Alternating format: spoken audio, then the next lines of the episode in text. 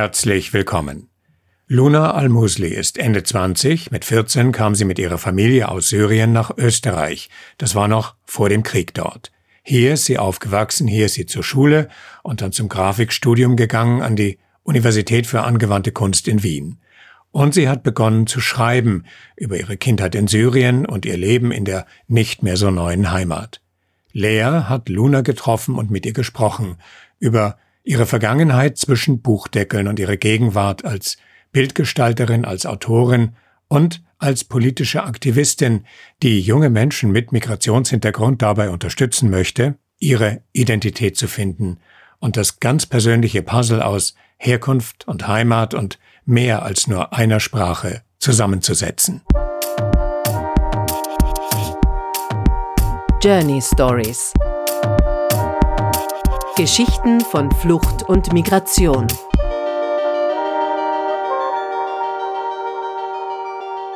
Vielen, vielen Dank, dass du dir Zeit genommen hast für das Interview. Ich habe mich besonders gefreut, weil ich neben dem Podcast auch ähm, Grafikerin und Illustratorin bin und mich deshalb unbedingt mit dir austauschen wollte. Ich habe dich natürlich ein bisschen recherchiert und weiß, dass du Grafikerin bist, ähm, hast eine Ausbildung von der Angewandten in Wien und bist dann gegen Ende auch zur Schriftstellerin geworden und hast in deinem, deiner ersten Veröffentlichung Eine Träne ein Lächeln über deine Kindheit, also dein Aufwachsen in Damaskus erzählt, wo du ja vierzehn Jahre lang gewohnt hast, glaube ich. Genau. Und damit hast du gleich zwanzig siebzehn den Kinder- und Jugendbuchpreis Österreichs gewonnen. Bevor ich aber genauer darauf eingehe, wollte ich dich fragen, wie bist du eigentlich ähm, zur Grafik, zur Kunst und später dann zum Schreiben gekommen? Also ich war, glaube ich, immer schon, so auch so als Kind, jemand, der sich gerne kreativ beschäftigt hat, so basteln, ganz viel und so zeichnen, aber auch so dieses Geschichten erzählen und so, war irgendwie Teil des Alltags ein bisschen. Und je älter ich geworden bin, hatte ich dann irgendwie das Gefühl, ah, das ist schon noch etwas, das mir liegt und das ich irgendwie gerne mache und vielleicht ist es doch das Richtige. So. Ja, und dann halt so nach der Matura war dann so, okay, gut, Man, ich probiere es mal und dann schauen wir, was dann, was auch immer dann halt rauskommt bei der, nach der Bewerbung. Es hat geklappt, dann war ich drin und das ist ja dann ein bisschen so ein Selbstläufer. Man ist dann drin, es ist, es ist dann auch alles sehr intensiv, weil es auch so eine Klasse ist und, und man arbeitet halt auch so zum Teil an großen Projekten, alle zusammen oder nur Teile, also nur Teile von der, von der Klasse zusammen und so. Und dann so zum, zur Schriftstellerin, es war, ich würde sagen, es war nie geplant. Es war auch nichts, wo ich mich jemals gesehen hätte, muss ich auch sagen. Es war jetzt nie so ein Beruf, wo ich mir sage, ja, ja, eines Tages werde ich Autorin oder so. Weil es nie so ganz meine Stärke war, Schreiben. Schreiben liegt mir nicht, aber stimmt ja eigentlich nicht, weil irgendwie... Sonst wären die Bücher nicht da. Aber ich war einfach nie gut darin in der Schule. Also nicht so richtig. Weißt du, also so in Deutsch, wo viele Fehler gemacht. Es war eher rot als blau. Also diese, immer so die ganzen Aufsätze. Und ich glaube eben, klar, so in der Schule, dadurch, dass es dann, wenn man irgendwo nicht so gut ist, hat man dann automatisch das Gefühl, ah, es liegt mir nicht oder da bin ich einfach nicht gut und so. Ja, und dann wurde ich am Ende der Uni, ich wurde eher dazu gezwungen zu schreiben. Ah, gut. Und dann habe ich es und dann habe ich es gemacht und dann war es doch nicht so schlecht. Ja. Und dein erstes Buch, deine erste Veröffentlichung war dein Endprojekt der Uni, richtig? Genau. Also Eine Träne, ein Lächeln war mein Abschlussprojekt. Es sah anders aus, als wie es jetzt ausschaut. Mhm. Es hat einen, so einen Kaschmir-Einband, es, ist, es hat eine spezielle Buchbindung, und weil dann halt Fotos drin, es sind noch keine Illustrationen gewesen, sondern eben Fotos drinnen. Es ist die zehn Stück, die ich gemacht habe für die Uni, die habe ich alle handgebunden, aber es sind die gleichen Texte. Und dann wurde mir dann am Ende gesagt, ah Luna, es ist voll schade, wenn es einfach in der Schublade landet oder halt einfach im Archiv von der Uni. Und dann war's das. Du musst unbedingt schauen, dass du einfach einen Verlag findest. Und dann, wie das halt so ist, ich habe mich dann bei voll vielen beworben und bei den meisten nie eine Rückmeldung bekommen. Und dann durch Zufall, weil ich ja eines der Bücher auch so weitergegeben habe und dann auch mit ganz vielen Leuten darüber mich unterhalten habe, dass ich eigentlich jemanden suche, einen Verlag oder kennen Sie einen Kontakt oder so weitergeben. Und dann hat mich ein Verlag in Frankfurt kontaktiert eben Weißbuchs. Und, und dann haben sie gefragt, ob ich nicht vorbeikommen kann. Und es war dann so, ja, yeah, ich wohne aber nicht in Frankfurt, morgen geht das nicht, aber das müssen wir halt planen. Ja. Und dann, ähm, und dann bin ich hingeflogen und ich war halt super aufgeregt. Also, keine Ahnung, ich kenne mich ja nicht aus. Das Verlagswesen ist ja nicht, ja, nicht wirklich so my hometown. Aber ich war dann schon auch mega vorbereitet. Ich hatte dann schon Kostenvoranschläge von Druckereien und von Buchbindereien. Und weil ich wusste, dass das Buch, so wie die Diplomarbeit war, auch einfach sehr kompliziert war. Von der Machart her, von der Buchbindung und so.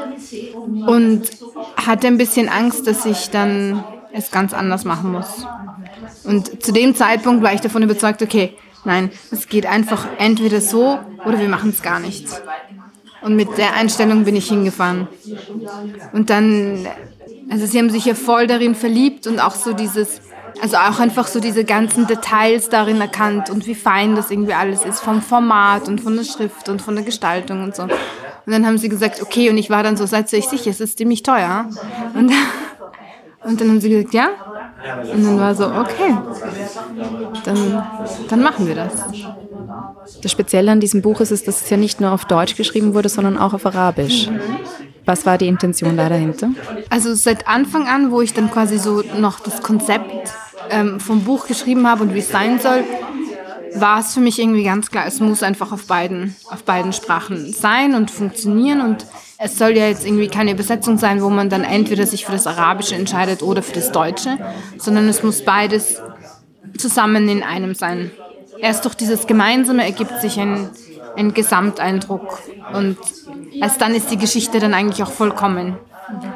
Und wenn man nur einen Teil hat, hat man halt einfach immer nur einen Teil. Die ganzen Notizen, die ich mir damals gemacht habe, waren zum Teil auf Deutsch, zum Teil auf, auf Arabisch.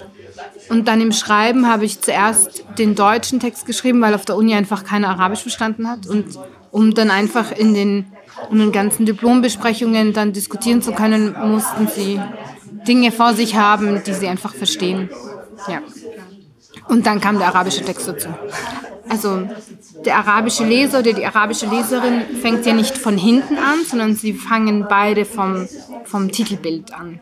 Also auch dann später, im, in der zweiten Version eben mit den Illustrationen, ist es auch so, dass die Illustrationen oft keine Himmelsrichtung haben. Sie funktionieren auch, wenn man sie, wenn man sie umdreht. Wenn man das Buch umdreht um hundertachtzig Grad, damit man das Arabische liest, hat man trotzdem das Gefühl, die Illustrationen wurden für den arabischen Leser oder für die arabische Leserin gemacht. Aber eigentlich wurden sie für beide gemacht. Jetzt hast du mit dem Buch eine Welt, eine Stadt beschrieben, also Damaskus, die es so, wie es in diesen Erinnerungen, wie sie in diesen Erinnerungen stehen, nicht mehr tatsächlich gibt aufgrund des Krieges. Was macht es mit dir zu wissen, dass diese Stadt, diese Bilder, die du da vor dir hast, diese Erinnerung, die du da kreiert hast, dass es im tatsächlichen Leben derzeit noch ein Kriegszustand ist und dass eine Besserung oder ein Wiederaufbau derzeit sehr schwierig bis unmöglich ausschaut? Also so im, im Schreibprozess an sich fand ich es ehrlich gesagt am schwierigsten, weil man da dann einfach einerseits alleine ist mit seinen Gedanken und alleine sich auch dieser Realität, mit dieser Realität einfach auseinandersetzt.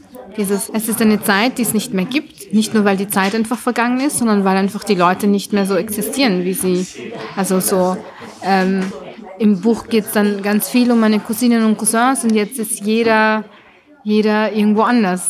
Und dass wir uns zum Beispiel wieder bei meiner Oma versammeln, das ist, das schaut jetzt nicht so aus. Es war die letzten Jahre nicht möglich und es wird jetzt einfach die kommenden Jahre auch nicht möglich sein. Es ist ein bisschen wie eine Zeitkapsel. Es ist, ähm, irgendwer hat das mal zu mir gesagt, es ist so, wie wenn ich mir die, die Erdbeeren gepflückt habe und dann daraus eine Marmelade gemacht habe und es ist jetzt für immer da in, einer, in, einer, in einem Marmeladenglas einfach konserviert. Und die machen wir nie wieder auf, weil wir alle dann nur noch mehr schauen, was aus diesen Erdbeeren geworden ist. Und es ist, ein, also es ist schon noch sehr stark so, also ich bin ein, ein Kind, das in den neunzigern aufgewachsen ist und es ist ein bisschen so ein Zeitdokument von, von dieser Zeit, das jetzt einfach für immer auf Papier steht. Wie hat denn deine Familie auf dieses Buch reagiert? Also am Anfang wollte ich auch niemandem erzählen, das, was ich schreibe. Sie wussten, also so vor allem meine Mama und meine Geschwister, wussten, dass ich schreibe, aber nicht genau was, weil ich auch wollte, dass diese Erinnerungen extremst unberührt sind. Also Erinnerung ist ja sehr subjektiv. Und selbst wenn wir uns zum Beispiel jetzt zu zweit in zehn Jahren nochmal hier treffen, würdest du sagen, die Sofas, auf die wir gesessen sind, waren blau? Und ich würde sagen, nein, aber in meiner Erinnerung waren sie grün oder schwarz. Und wenn man dann diskutiert, wird sich dann meine Erinnerung von deiner beeinflussen lassen. Und das wollte ich auf gar keinen Fall. Deswegen war ich dann beim Schreiben ganz allein. Und ich habe auch die Texte niemandem gegeben zum, zum Drüberlesen. Also so von meiner Familie. Erst dann, wo es fertig war. Und es ist dann schon so, dass zum Beispiel meine Schwester bei manchen Dingen sagt, Luna, das war ich nicht, ich war gar nicht da oder ich kann mich daran nicht erinnern. ähm, aber für mich, in meiner Erinnerung, ist das, ist das eins zu eins so, so passiert, wie es halt im Buch steht. Und ich wollte das Buch auch unbedingt mit, meinen, also mit meiner Familie in Damaskus teilen. Und das war dann einfach ein bisschen viel schwieriger, weil es gab, ich kann sie nicht einfach per Post schicken, sondern ähm, ich habe dann jemanden kennengelernt, der nach Beirut gefahren ist. Und zu der Zeit wohnte mein Cousin in Beirut. Und dann hat er sich, ein, die haben sich einfach dann irgendwo getroffen. Er hat ihm das Buch übergeben. Dann hat es mein Cousin gelesen. Dann hat mein Cousin das Buch einem Taxifahrer gegeben, der dann nach Damaskus gefahren ist, dass der bei meiner Oma vorbeischaut und ihr das Buch gibt. Das ist einfach total absurd irgendwo, aber über Umwege. Ja. Also dein Buch hat auch eine ganze Reisegeschichte hinter sich. Genau. Ja. Und dein zweites Buch, wir haben es jetzt vorher liegen, weil du auch meintest, das, das letzte war so eine Zeitaufnahme aus deiner mhm. Kindheit in den neunzigern. Finde ich auch sehr schön am Titel zu lesen. Als Oma, Gott und Britney sich im Wohnzimmer trafen oder Der Islam und ich. Mhm. Ich habe selbst reingelesen und du beschreibst dein, deine ersten, wie, wie du den Islam kennengelernt hast in deiner Familie, wie damit umgegangen wurde. Und es gibt so ganz schöne Szenen, wo du als junges Mädchen deiner Oma zuhörst oder mitbekommst, wie sehr sie unbedingt nach Mekka fahren will und dass sie eine Bekannte hat, die fast jedes Jahr dorthin fährt und dass damit ein bisschen geprahlt wird und sie das unbedingt auch möchte und dann eines Tages das tatsächlich schafft und zurückkommt mit Geschenken für die Kinder und mit Anekdoten und Freunde besuchen sie täglich, um die Mekka-Anekdoten zu hören. Und es wird alles aus einer wunderschönen, so einer kindlichen Perspektive beschrieben, so eine umfassende Neugierde oder auch ein, ein gewisses Unverständnis, wenn du zum Beispiel das heilige Wasser trinken musst und es schmeckt gar nicht so anders wie normales Leitungswasser auch. Was war da jetzt, das ist doch ein, so eine weitere, also jetzt hast du dich in diesem Buch speziell mit dem Islam auseinandergesetzt. Das ist zum Teil, finde ich, auch davon gekommen, weil es ein Thema ist, das mich dann auch so bei, bei so Lesereisen oder bei so, wenn, wenn dann das Publikum Fragen stellt, sehr oft auch so Religion irgendwie im Vordergrund, wo ich dann irgendwie nicht verstanden habe, so hey Leute. Äh. Und sehr oft ich irgendwie das Gefühl habe, dass die Leute, vor allem wenn es um den Islam geht, sie ein ganz anderes Bild haben als das, was, was wie ich es zum Beispiel erlebt habe eben als Kind. Und dann hatte ich eben das Bedürfnis, so darüber zu schreiben, um einfach auch zu zeigen, es gibt, es ist so verschieden. Es ist einfach so komplett unterschiedlich sein kann. Und, und diese Perspektive des Kindes, das war irgendwie auch schon mit Absicht, weil Kinder sind so naiv, sie stellen sich so viele Fragen und, und, und es ist okay. Ich glaube, hätte ich das Buch als erwachsene Luna geschrieben, wären viele Dinge, die ich da drinnen sage, nicht so ganz okay, weil man sie nicht annehmen kann. Ein, eine erwachsene Person müsste es doch besser wissen. So. Oder gewisse Fragen sind tabuisiert. Genau. Weil wirklich dumm sind die Fragen ja überhaupt nicht. Das ist so eine Neugierde, es ist ganz frei von irgendwas. Warum ist das so? Warum ist das so? Warum da dieses Interesse? Warum da dieses Desinteresse? Also als Kind gibt es da die Möglichkeit, ganz, ganz klare Fragen zu stellen, die sich ein, ein normaler oder ein, ein Mensch mit... mit älter ist oder wo es politische Fallen geben könnte, in die man da laufen würde, wenn man sie so direkt formulieren würde, dass das nicht möglich ist. Ja. Und ich muss sagen, ich fühle mich auch in dieser Kindesperspektive auch extremst wohl. Ich finde, das ist, das ist so eben diese Neugier, das Staunen, das Fragenstellen, die ähm, und aber auch so dieses Träumen, ja, sich Dinge, Dinge zusammenbasteln, und dann dazu eigene Geschichten erfinden, wie was die Oma wohl jetzt meint, so. Weil sie, weil sie auch sehr oft einfach keine, keine direkte Antwort hat mit Luna, so ist es, oder Luna so, also keine logische Erklärung hat. Hat deine Oma das Buch auch gelesen? Also meine Oma, die in Wien ist, ja, aber meine andere Oma, die, die kennt es schon, also weil ich ihr einfach so darüber erzählt habe, was ich auch schreibe, oder quasi auch ihr erzähle, wo sie vorkommt. Aber so ganz gelesen hat sie es nicht. Es gibt nämlich, also es gibt eine arabische Übersetzung, aber die wurde nicht veröffentlicht, weil es Missverständnisse gab zwischen mir und den, und den, also dem Verlag. Also es war ein Verlag in Ägypten und die haben ganz viel rausgestrichen und es war dann so, okay, nee, mache ich nicht. Also dein Buch wurde quasi zensiert? Ja, ja, und dann haben wir den Vertrag einfach zurückgezogen. Möchtest du es nochmal versuchen, es auf Arabisch zu ähm, veröffentlichen? Also mir wäre es mir wär's extremst wichtig irgendwie, also so, dass meine Cousinen es lesen können, dass, äh, dass meine Oma es lesen kann, aber auch, dass, dann, dass es dann andere lesen können, die halt in dieser Sprache aufgewachsen sind. Ich finde, ich find, es ist nämlich tatsächlich was anderes. Ich habe ja die arabische Übersetzung auch gelesen und wir haben es einmal, also das P D F, haben wir dann einmal bei meinem Cousin alle gemeinsam gelesen. Das war so die, die Gute-Nacht-Geschichte, bevor wir alle irgendwie ins Bett fallen. Und es war irre lustig. Also es ist dann irgendwie schon lustig, weil man dann, es, sie kommen ja alle irgendwie vor und trotzdem ist es so absurd, an was für Details man sich erinnert oder nicht erinnert oder... Oder was für andere Erinnerungen dann hochkommen bei jemand anderen. Also es ist schon cool. Ja. Es ist jetzt nicht nur bei deiner Arbeit als Autorin so, sondern auch bei deiner Arbeit als Grafikerin, Illustratorin, dass es sehr stark um Themen gibt, wie ähm, so ein Springen zwischen verschiedenen Kulturwelten, Sprachwelten, Identitätswelten oder auch die Frage von Identität, äh, Kreation in Frage gestellt wird oder auch Zugehörigkeit.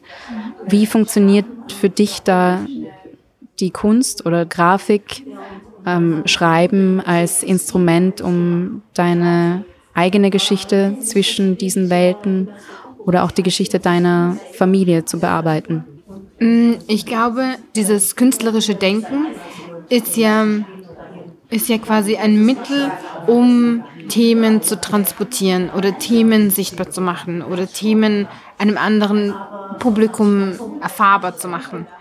Und dadurch, dass es einfach so Themen sind, die mich extremst beschäftigen, ist es mir irgendwie auch so im Alltag und einfach so im Diskurs wichtig, sie zu, zu vermitteln. Also es muss jetzt nicht immer auch Buch sein, sondern ich glaube, es gibt da auch einfach ganz viele unterschiedliche Wege.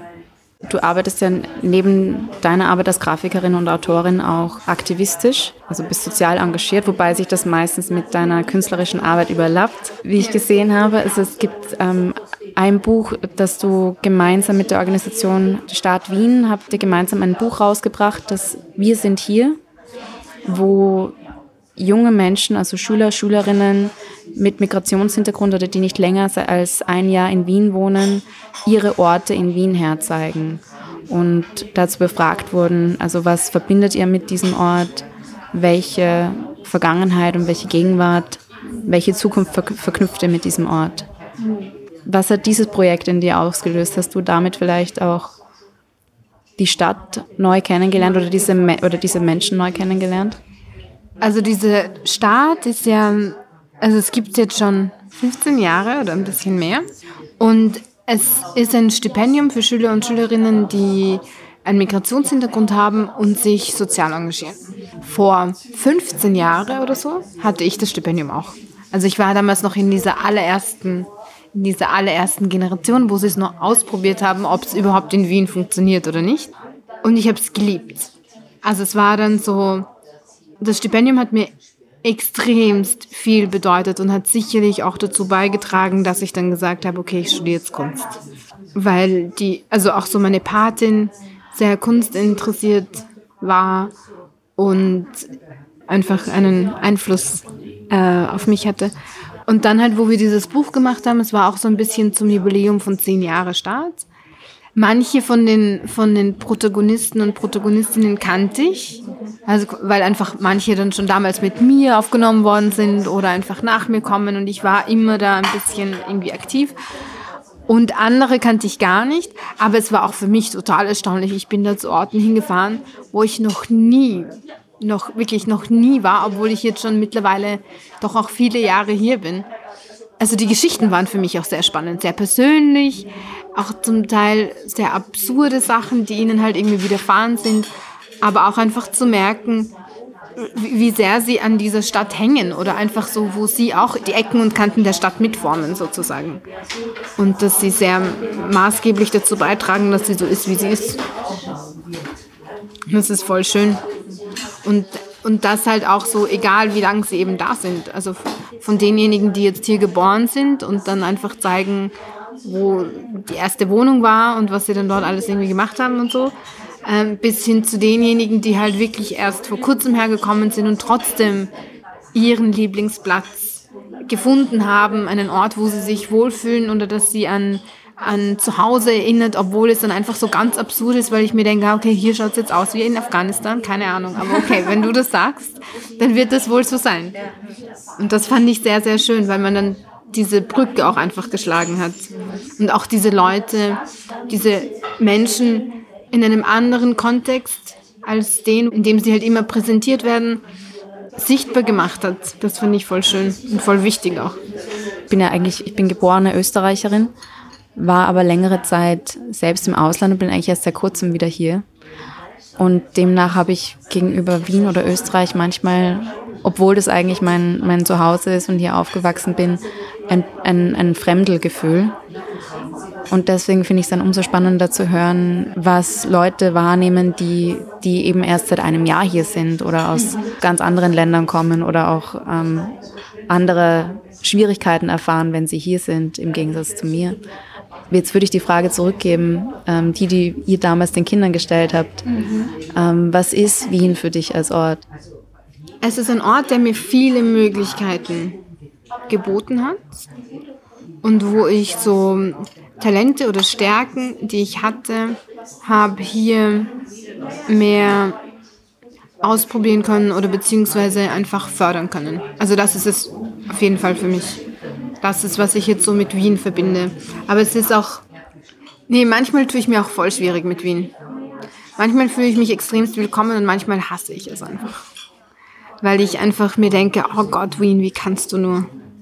So in, in, sagen wir jetzt mal ein bisschen so im, im politischen Kontext oder wie gewisse Dinge sich einfach entwickeln, wo ich mir denke, ah, wie konnte das nur passieren?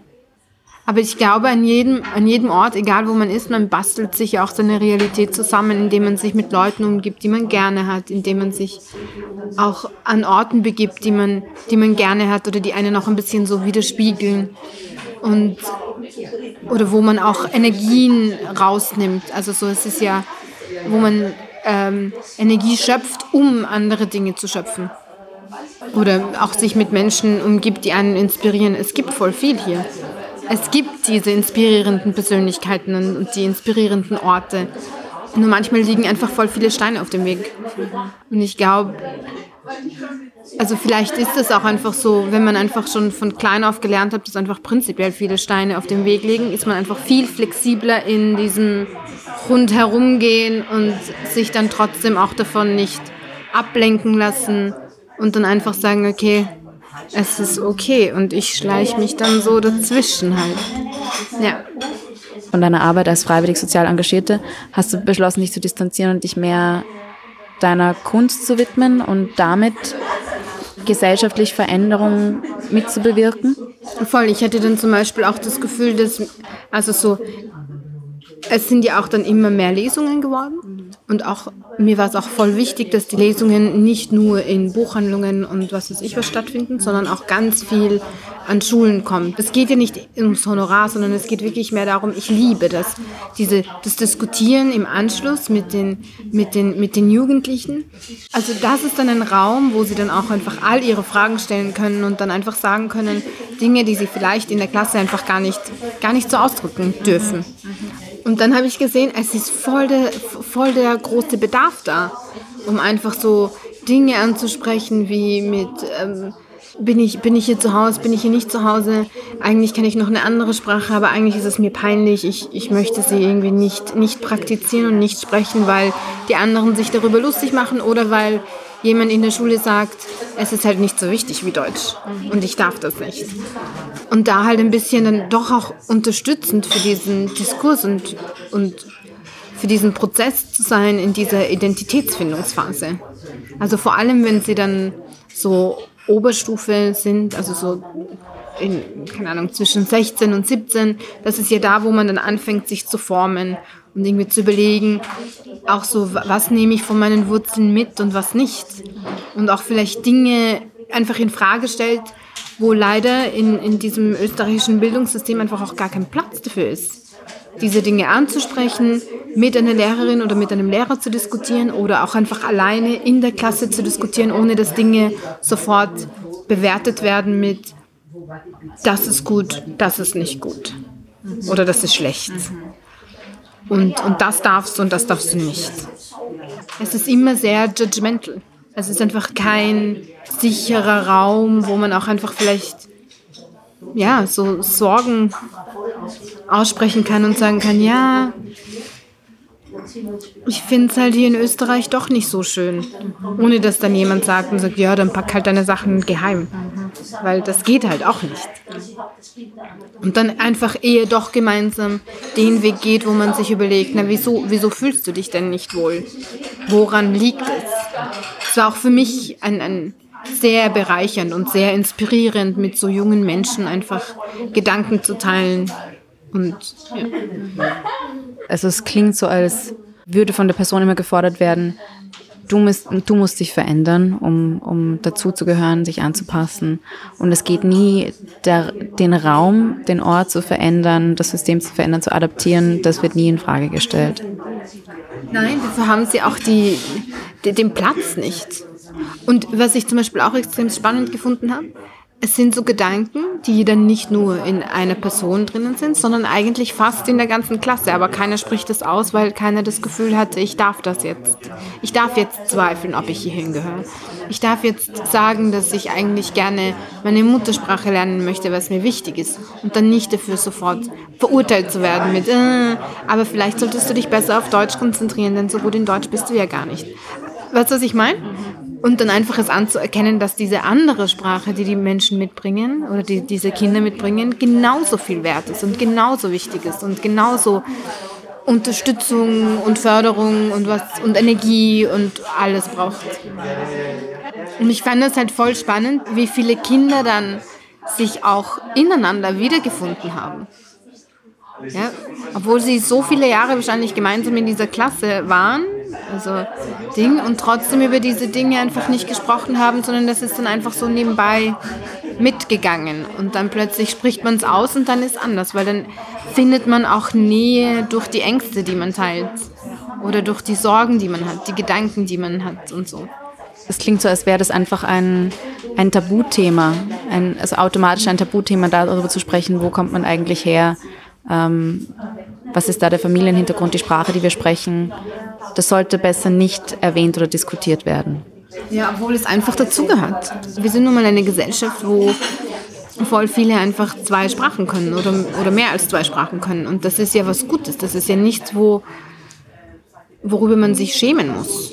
Aber es, es wird leider, also vor allem so durch die Medien und so, wird das leider dann ähm, als etwas angesehen, das eigentlich schlecht ist.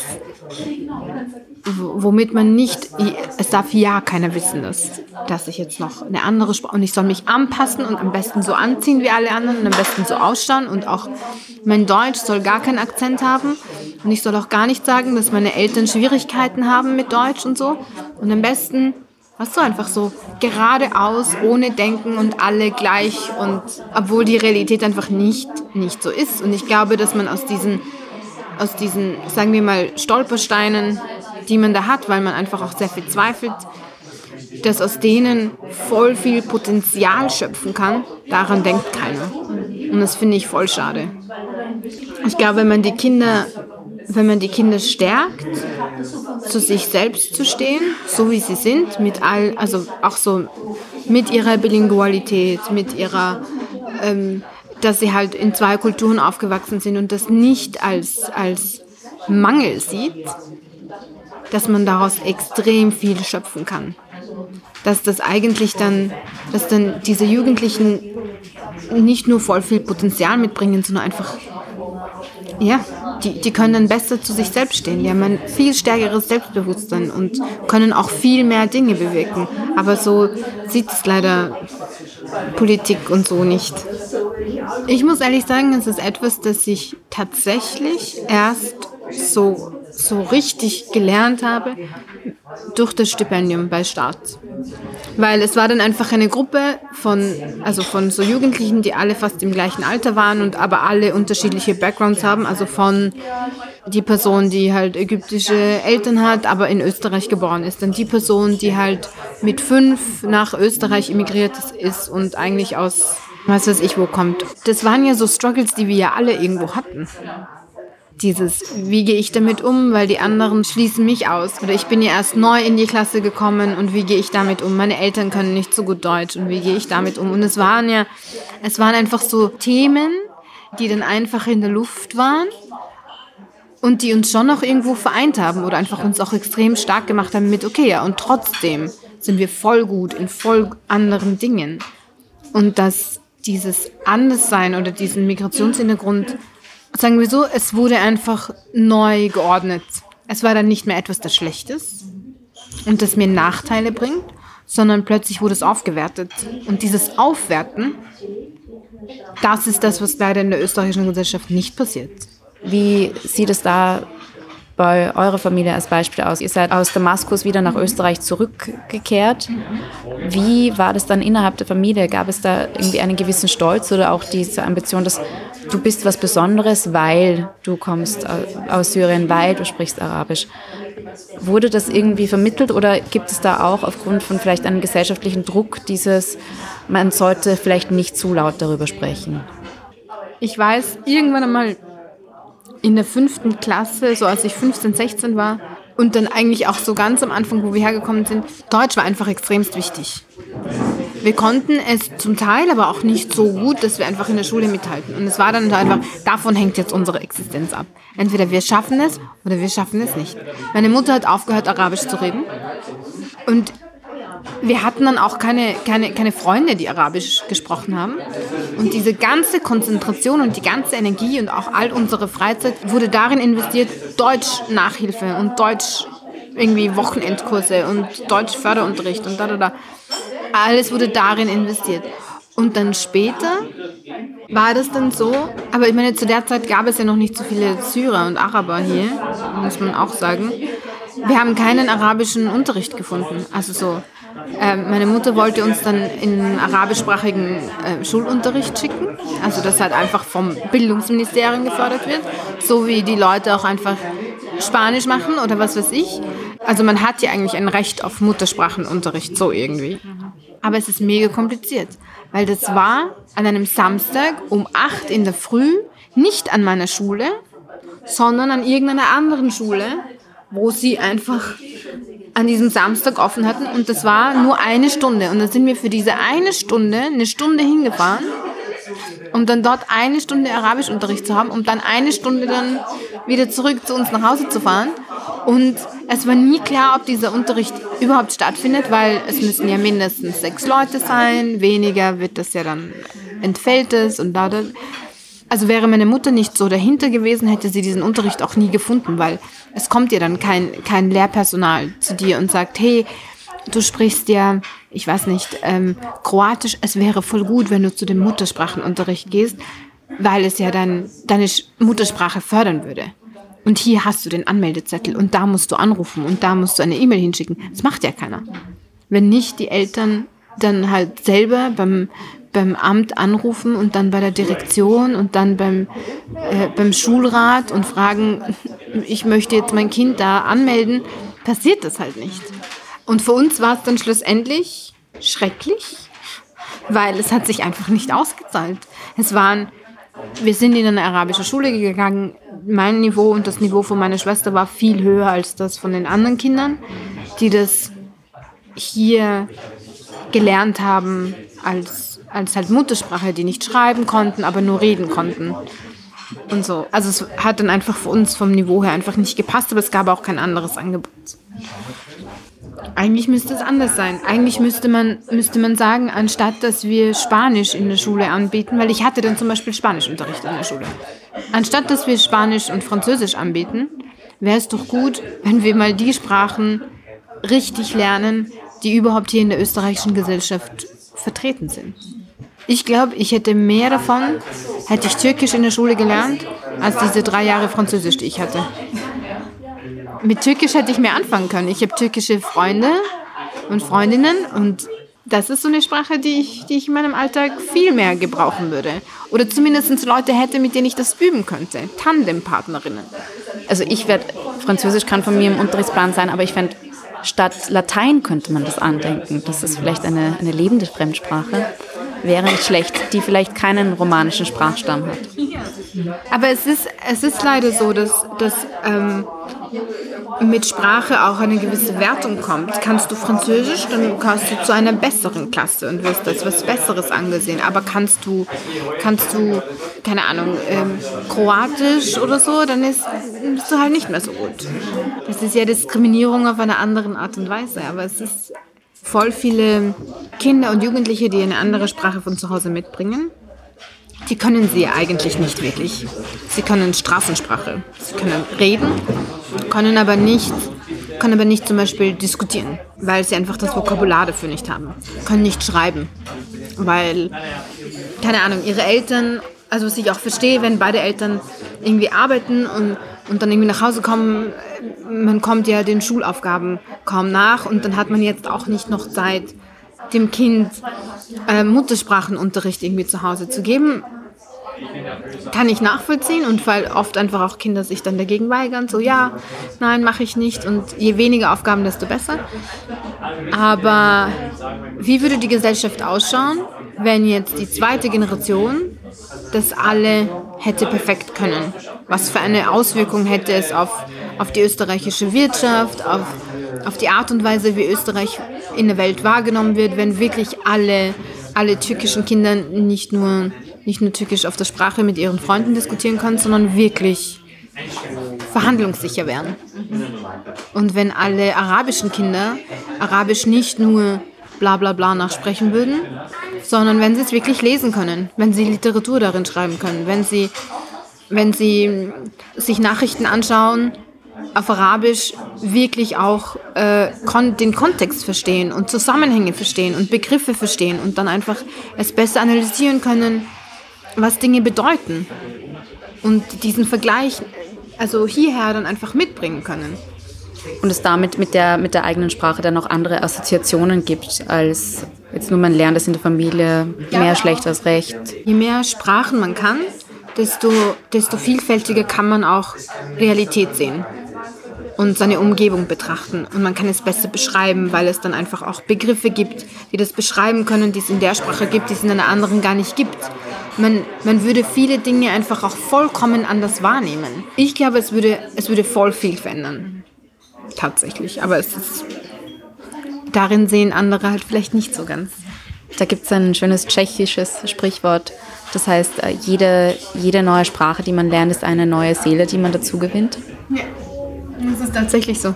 Ich glaube wirklich, man denkt auch anders. Man, man nimmt Dinge anders wahr.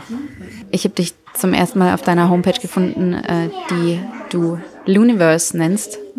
Also das Luna-Universum, wo drauf steht, dass du Träume, dass es eine Welt ist, um neue Träume zu kreieren. Was wären das denn für Träume?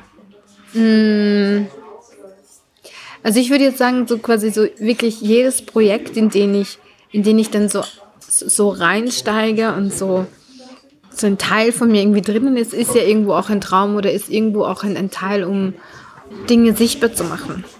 Teile von mir sichtbar zu machen oder Themen sichtbar zu machen. Das geht ja nicht nur um mich.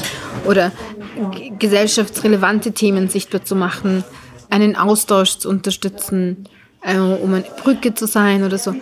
Und also so Träume, ich habe ich hab ja ganz viele, ich habe ja Träume von einer, wo, wo es der Welt einfach besser geht, wo, wo Leute einfach mehr aufeinander zugehen, als voneinander sich, sich trennen und weglaufen.